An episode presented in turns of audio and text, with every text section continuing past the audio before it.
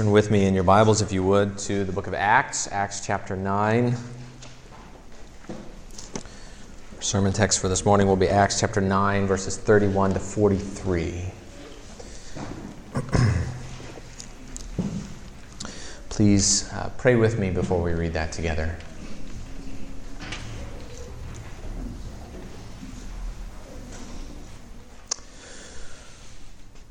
Oh Lord, we do pray that you would speak to us that we might speak of your glory and your grace in your Son. And I pray that you would work in me right now, that I would be able to speak of your glory and your grace in your Son, and uh, that you would allow my words to be true and right and good and uh, clearly communicate uh, the message of the gospel found in the Scriptures. I pray that you would uh, give us all ears to hear your word, uh, minds to understand, hearts to receive uh, what you have done in your Son and what you now call us to as your people who are in him. Uh, bless our time together now by your Spirit, we pray, in Jesus' name. Amen. Acts chapter 9, beginning with verse 31. So the church throughout all Judea and Galilee and Samaria had peace and was being built up and walking in the fear of the Lord and in the comfort of the Holy Spirit, it multiplied. Now, as Peter went here and there among them all, he came down also to the saints who lived at Lydda. There he found a man named Aeneas, bedridden for eight years, who was paralyzed. And Peter said to him, Aeneas, Jesus Christ heals you. Rise and make your bed. And immediately he rose. And all the residents of Lydda and Sharon saw him, and they turned to the Lord. Now there was in Joppa a disciple named Tabitha, which translated means Dorcas. She was full of good works and acts of charity. In those days she became ill and died. And when they had washed her, they laid her in an upper room. Since Lydda was near Joppa, the disciples, hearing that Peter was there, sent two men to him, urging him, Please come to us without delay. So Peter rose and went with them. When he arrived, they took him to the upper room. All the widows stood beside him, weeping and showing tunics and other garments that Dorcas made while she was with them. But Peter put them all outside and knelt down and prayed. And turning to the body, he said, Tabitha, arise. And she opened her eyes, and when she saw Peter, she sat up. And he gave her his hand and raised her up. Then, calling the saints and widows, he presented her alive. And it became known throughout all Joppa, and many believed in the Lord. And he stayed in Joppa for many days with one Simon, a tanner.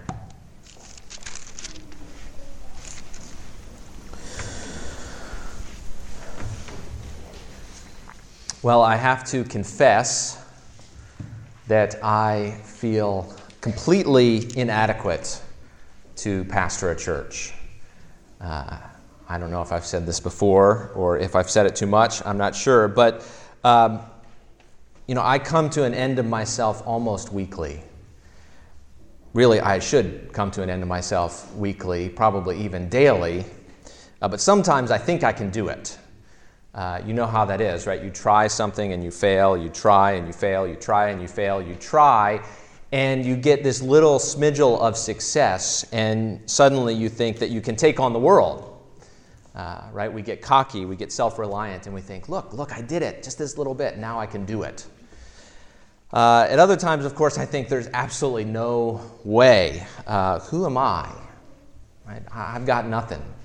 Uh, and I give up and I throw in the towel and just think, no, there's just, this isn't going to work.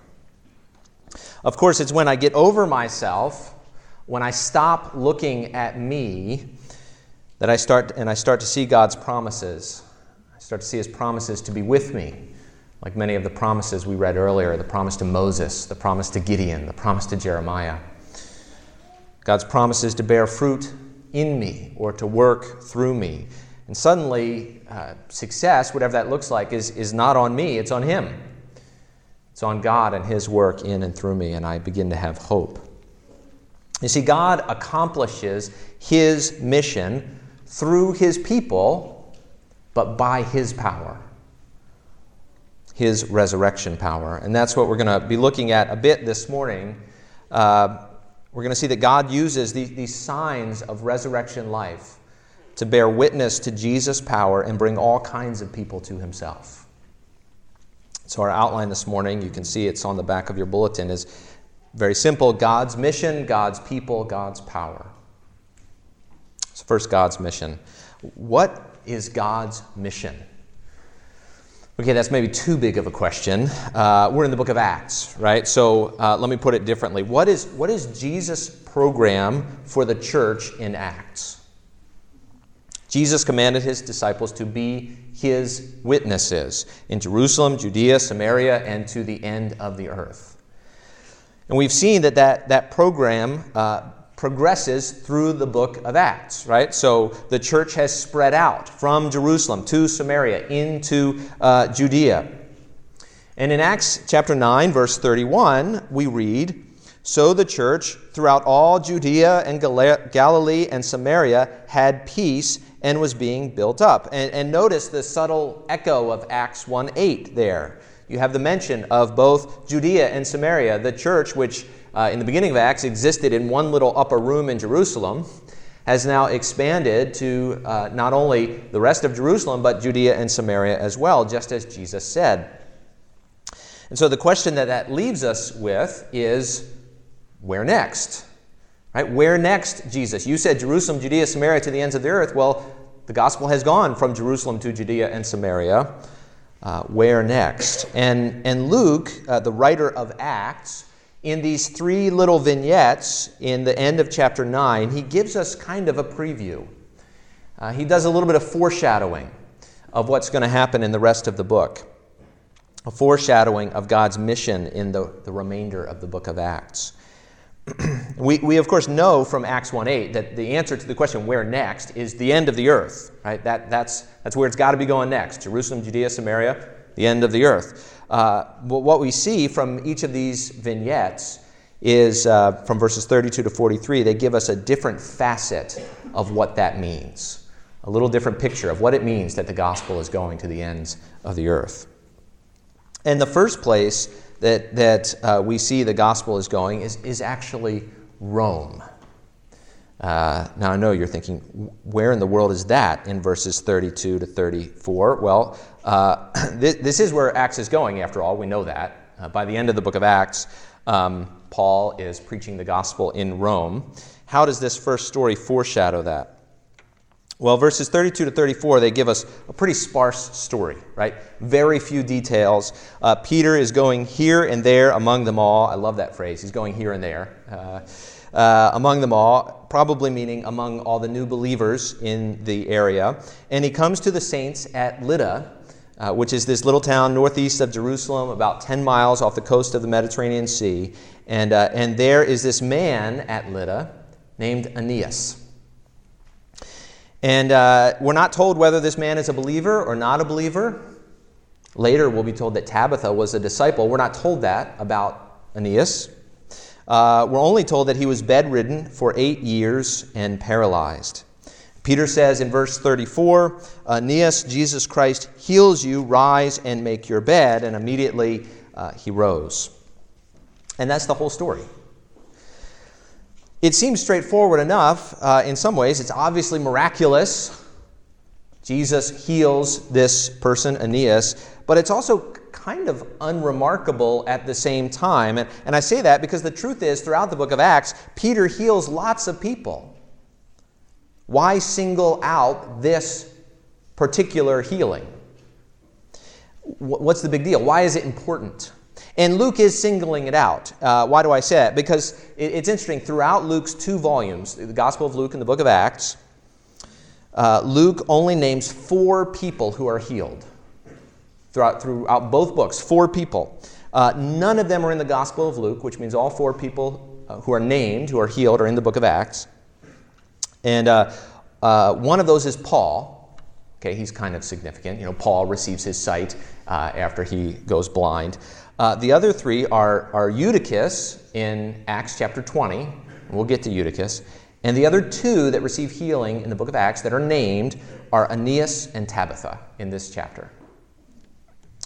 So the fact that he is named actually makes him significant. Luke is, is giving some significance to this person.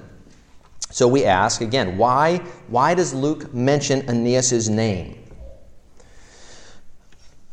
Add to this, actually, the fact that the name Aeneas was not common.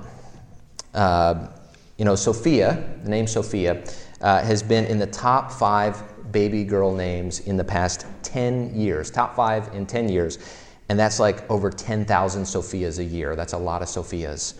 Um, according to one writer, uh, there are six examples of someone being named Aeneas in Palestine between the beginning of written Greek up to the 6th century AD. Uh, six examples in 1400 years in Palestine. This is not a popular Palestinian name. Uh, and yet it was a well known name. Uh, it was a well known name because Aeneas is the name of the legendary figure who traveled from Troy to Rome to become the father of the Roman people. And so, one article suggests that the reason Luke mentions his name is to foreshadow where all of this is going. Uh, the title of that article, by the way, is called uh, You Can't Hear Aeneas Without Thinking of Rome. Now, we can hear Aeneas without thinking of Rome, but they couldn't hear Aeneas without thinking of Rome. It'd be like mentioning your Uncle Sam to make people think of the U.S., if you had an Uncle Sam. Uh, and so Luke mentions Aeneas the name Aeneas to make his readers think of Rome. This is where we're going, people. We're going to Rome, he's saying, because Rome is where, where the book of Acts is headed. And yet, it's, it's not just headed to Rome, right? Uh, this story is, is headed to the Gentiles specifically. Uh, and so the next story in, uh, in Acts 9 is about the raising of Tabitha. And we'll talk a little more about Tabitha herself in a minute, but for now, again, notice, notice where this story takes place. Uh, again, here Luke mentions the location more often than normal so as to emphasize it. Uh, verse 36 uh, There was in Joppa a disciple named Tabitha. Verse 38 Since Lydda was near Joppa, the disciple sent two men. Verse 42 The healing became known throughout all Joppa. Verse 43 Peter stays in Joppa for, for many days. Joppa is mentioned four times in eight verses. Why is that significant? Who cares where it was? What difference does it make? Uh, why mention it again and again and again? Well, where have you heard Joppa before? Uh, Jonah chapter 1. Right? Jonah chapter 1. Now the word of the Lord came to Jonah, the son of Amittai, saying, Arise, go to Nineveh, that great city, and call out against it, for their evil has come up before me. But Jonah rose to flee to Tarshish from the presence of the Lord. He went down to Joppa. Joppa is Jonah's starting point for his flight from God's mission. What was God's mission for Jonah? To go to the capital city of his day and preach to the Gentiles. Where does the book of Acts end? In the capital city of the day, Rome, with Paul preaching to who? The Gentiles. And so Luke is kind of weaving together this story, mentioning certain details, not making them up, right, but highlighting certain details and not others, because those details connect this story to the bigger story. There's something bigger going on, right? We're headed to Rome, we're headed to the Gentiles. God's mission is going forward, unlike in Jonah, where Jonah picks up and runs the opposite direction, right? Peter and Paul, they are fulfilling God's mission in this book. So the gospel is going to Rome, it's going to the Gentiles, and, uh, and, and then one more, actually, the gospel is going to the unclean.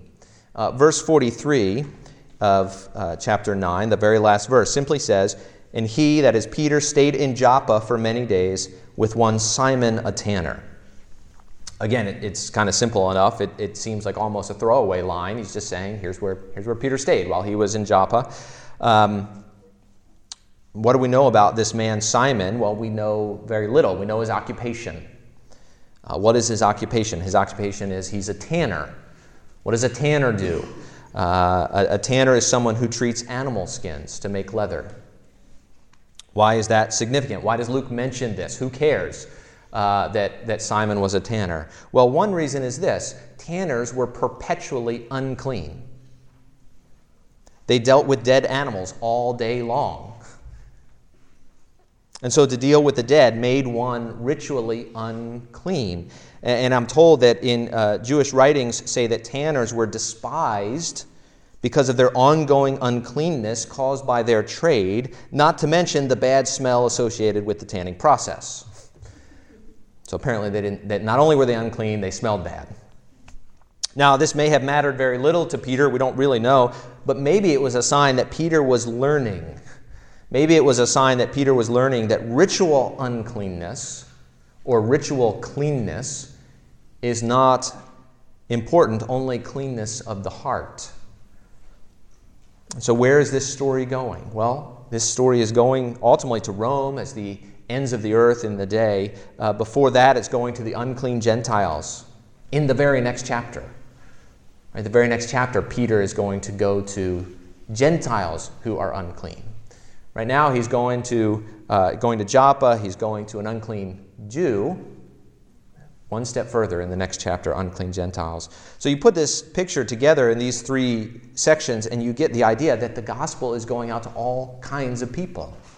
Uh, Luke has this habit, actually, we'll see it again in the book of Acts, of putting two or three stories right next to one another in order to picture the breadth of God's grace. So you have Aeneas, a man who's bedridden for eight years. Being bedridden, he would have been the object of charity, right? He couldn't work, couldn't care for himself. Uh, then you have Tabitha, a woman who, by the way, was likely a former slave. Uh, why do I say that? Well, Tabitha, the Hebrew name Luke mentions, is Dorcas in Greek. Both mean gazelle. And uh, one commentator points out uh, that it was common in the Roman era to give women the names of female animals, especially slave women. He says it's possible uh, that Tabitha was a, a freed woman. Her ministry of charitable deeds suggests she was a person of some means and freedom. So Tabitha was at least possibly a former slave, now this wealthy entrepreneur and philanthropist. And, uh, and then you have Simon, a Jew, whose occupation keeps him unclean according to the Jewish law. And so you have these three very different people, very different positions in life, very different spaces. A man who had been a charity case for years, a former slave woman turned philanthropist, and an unclean, smelly leather worker. What's the point? Uh, the point is that the gospel is for everyone, right? All kinds of people. God's kingdom does not segregate based on geography or gender or ethnicity or occupation. God's mission is to bring all kinds of people into his family. Uh, this is something that we need to be continually reminded in the church. It, it, certainly was an issue throughout the early church. Many of the letters in the New Testament deal with this struggle to actually grasp this fact. Uh, it's something we need to be continually reminded of as well. Where is God's mission headed? Uh, to Rome, to the Gentiles, to the unclean, to, to men and women, sick and well, rich and poor, white collar entrepreneurs, and blue collar workers. And we should want our church to reflect that. Uh, that. That is, we should want our church to reflect the diversity of our particular time and place. Right? If, if we live in Lydda, we want the church to reflect the people of Lydda. If we lived in Joppa, we would want the church to reflect the people of Joppa.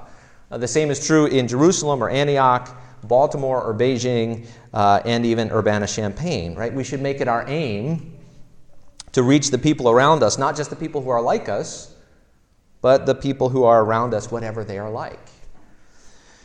And so, first, uh, God's mission, right, is to reach all kinds of people with the gospel. And how does that move forward? How does, how does God's mission move forward in the book of Acts? Well, it moves forward through God's people, which brings us to the next point. Uh, notice Peter in these two, two or three stories. Uh, of course, Peter is a little bit unique, isn't he? Peter and the apostles, both, are, are unique. Um, these stories of, of healing are written in such a way so as to echo the healings of Jesus in the Gospels. Uh, there are really clear echoes, very details that are echoed. So Jesus in Luke 5, we read earlier, heals a paralyzed man. He says, Rise, take up your bed and walk. Uh, Peter says to Aeneas, Rise and make your bed. Uh, Jesus in Luke 7 raised a widow's son, uh, a young man. He says, Young man, I say to you, arise. And the dead man sat up, and Jesus gives him to his mother. Peter sees the widows weeping over Dorcas. Uh, he raises her, she sits up. Peter presents her to the saints and the widows. Uh, Jesus in Luke chapter 8 raises Jairus' daughter. Uh, he, uh, he lets no one enter the room. Uh, he takes the little girl by the hand and says, Child, arise, which Mark actually tells us in Aramaic is Talitha Kumi. Uh, the child gets up at once. Uh, Peter, with Dorcas, sends everyone out of the room, kneels down and prays. He's not Jesus, after all. Uh, and, and so he seeks God's power here. And then he turns to the body and says, Tabitha, arise, which in Aramaic would be one letter different from what Jesus said. Jesus said, Talitha, little girl, arise. Peter says, Tabitha, arise. Uh, and then Peter takes her by her hand and raises her up. Uh, that's quite uh, possibly why uh, Luke mentions both of her names, by the way, both Tabitha and Dorcas. He could have just said Dorcas, but that wouldn't echo Jesus' words in uh, the Gospels Little girl, I say to you, arise. Well, what's the point? Why this echo of Jesus' ministry here? Because Peter and the apostles uh, are, are, continuing the ministry of Jesus. Uh, they, they, represent Jesus even in a unique way as apostles. Uh, why do I say it's unique? I mean, don't, don't we all represent Jesus? Uh, yes, we do, but there's something uh, unique about the apostles. We see it in this story. Uh, notice verses 37 and 38 of, of chapter 9. Verse 37, uh, we're told in those days she, Tabitha, Dorcas, became ill and died, and when they had washed her, they laid her in an upper room. Since Lydda was near Joppa, the disciples, hearing that Peter was there, sent two men to him, urging him, Please come to us without delay. Why did they call for Peter? You know, some people, as they read through the Gospels and the book of Acts, and they see the healings there, they say that, that Christians can today can all do the same thing. Right? We should all uh, be able to heal people or raise them from, dead, from the dead. If only we have enough faith, we would be able to do such things. Which means the disciples in Joppa lacked faith. Now think about it. They, they call for Peter to come. And when Peter came, he should have rebuked them and said, Why did you need me? Right? You, you have faith, right? You should have healed them. You should have raised her from the dead. If they could do the same thing, why call Peter? Why not just raise Tabitha themselves? Why not just pray themselves? That's what Peter did. And the answer is, of course, that the apostles had a unique healing ministry in their day, which testified to their official position as eyewitnesses to the risen Jesus. That's what they were. They were eyewitnesses to the resurrection of Jesus in, in a way that no one since uh, can be, because we weren't there to see him rise from the dead. And the Christians in their day recognized that, even of the apostles, and so they turned to Peter to raise Tabitha from death. So Peter had this unique, unrepeatable ministry to bear witness to the resurrected Christ and to manifest that resurrection power by raising Aeneas from his sickbed and Tabitha from death. Now, I can pretty much guarantee that that is not your spiritual gift. Uh, there, there are leaders in the church today, to be sure. Uh, there are preachers and teachers, evangelists. There are those who represent Jesus by proclaiming him publicly and from house to house. But, but even leaders in the church today are not apostles. And it's true that all Christians are called to be ready to tell of the risen King Jesus as we have opportunity. But, but what we see is that Christians, people in the church, all of us, have other kinds of gifts for ministry, some of which we even see in this passage. Right? We, we see very practical ministry in this passage. Think about Tabitha. Right? Think about Dorcas. Don't forget about Dorcas. What was she known for? We're told a little about her, right? Luke mentions some very specific things. Verse 36 she's known for her good works and her acts of charity. Luke makes much of this, right? He mentions it once, and then he mentions that the widows, the objects of her charity, wept at the death of Dorcas. They showed Peter the garments that Dorcas had made for them, testifying to her ministry, testifying to her piety. Verse 41, 41 says Peter presented Dorcas to the saints and the widows, which may at least imply, maybe not, but may imply that some of the widows were not saints. Hence, two categories the saints and the widows. Uh, meaning, if that's the case, Dorcas's ministry of mercy extended to those outside the body of Christ. Dorcas is this symbol of very practical, tangible, concrete love. She cared for the widow, she provided for those in need, she used her resources of time and money to make clothing for those who had none. Then we have Simon, right? Simon, right at the end of the passage. Simon is uh, this symbol of very simple hospitality. Uh, for many days, Peter stays with one Simon, a tanner. Simon opens his home to Peter. In those days, there, there weren't many Hampton Inns, there were no I hotels, and uh, travelers relied on the hospitality of strangers especially Christians, right, who might not have been received favorably uh, or might not have received a favorable reception by either Jews or Romans. They needed the hospitality of the saints. And so Simon opens his home. He invites Peter in to stay for many days. Uh, was an unexpected visit, you remember, right? They called him from Lydda to Joppa, so it wasn't like Simon had time to prepare. Luke, by the way, seems to have a special interest in those who showed hospitality, as he often mentions their names. Again, details that seem otherwise unimportant. What difference does it make where Peter stayed in Joppa? Luke finds these people important. And yet we're slow to follow their example, aren't we? Uh, our homes are, are, are, not ready, we said. Uh, we don't have meals planned. We can't have people over now. I don't think Simon worried about all that. I'm sure he had much less than we do. I'm sure his home had a funny smell. Did he light candles before uh, Peter arrived? Whatever the case, he opened his home and he offered what he had. Right? You see, each of these people, Peter and Tabitha and Simon, they're all playing their own role in God's mission. Peter's amazing, miraculous, unique, unrepeatable gifts, Dorcas's good works and acts of charity, her kindness to widows in need, Simon's willingness to open his home and to offer what he had. Of course, the question that, that comes to us is, is okay, what gifts has God given you? What opportunities do you have? Where is God calling you to serve? We serve God, of course, in all kinds of ways. We, we do that through our vocations, we do it through speaking about Jesus, we do it through acts of charity and kindness. Uh, that's how we offer ourselves up a living sacrifice to God. By offering our, our whole selves to Him, offering everything up to Him, our every moment. For every one of us, of course, that's going to look different. Where is God calling you to serve? That's going to look different from one person to the next. It's also going to look different, different from one season of life to the next. We have different amounts of time at different periods of our lives. Where is God calling you to serve Him right now by serving others for His name's sake. Which, once we start to think about that, we immediately have to turn to think about God's power. I mentioned at, the start how inadequate I personally feel uh, to be a pastor. And the real reason is because of how quickly I forget God's power that God's power is made perfect in our weakness. Uh, Peter's healings, uh, of course, are this clear sign of Jesus' resurrection power, right?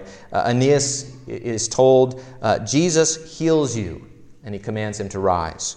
Uh, Peter prays for Tabitha before commanding her to rise. Both are clear signs of Jesus' resurrection power. Jesus died for sin, but he defeated death by rising from the dead, and having conquered death, his resurrection power is made available to us. In part, what that means is we have the hope of rising from the dead on the last day, when we will experience in fullness the resurrection power of Jesus. Aeneas rising from his sick bed and Tabitha rising from her deathbed are signs of that hope. Little glimpses, little glimmers of what is to come for all of us. There will come a day when we will all rise from our sick bed when we will all rise from our deathbed, when we will get out of the grave, and we will dwell with Jesus forever. Right? That's our hope. Our hope is in His resurrection power. But that, that same power is available to us in another way. Uh, as disciples of Jesus, which, which Tabitha is said to be, and Simon is at least implied to be, uh, we are given new life. Uh, their, their, acts of love and hospital, hospitality bear witness to Christ's resurrection power at work within them. It's only by abiding in the vine that we bear fruit. It's only by Jesus' work in us that we can do any good. And as we do good, we bear witness then to Jesus' resurrection power at work in us. As we do good, we are pointing people away from ourselves into God's power, made perfect in our weakness. And the, the, end result of all of these stories, both the three stories of healing in the Gospel of Luke and uh, these two stories in the book of Acts, the end result is actually the same in almost every case. It becomes known to all the people in that region and at least here in Acts, many turn to Jesus. God uses these signs of resurrection life to bear witness to Jesus' power and to bring all kinds of people to himself. Are you inadequate for such a task? Of course you are. It's not about you, but it's about his resurrection power at work in you. Right? Too often we stress out how, how is God going to use me? How can I possibly do this? How could I possibly speak to my neighbor? How can I love somebody in Jesus' name? Don't stress about it. right? Pray that God will guide you and use you to make His resurrection power and grace known. Let's pray. Our Father, we do pray for just that. We pray that you would guide us, that you would use us to make your power and grace known. Help us to remember that it's not about us, it's not about our wisdom, it's not about our strength, it's not about our ingenuity, uh, it's not about how much love we ourselves can work up in our hearts. It's about your grace at work in our hearts. It's about your grace at work in and through us. About, it's about your power made perfect in our frailty and in our failing. Father, we pray that you would make your power known in our lives. We pray this in Jesus' name. Amen.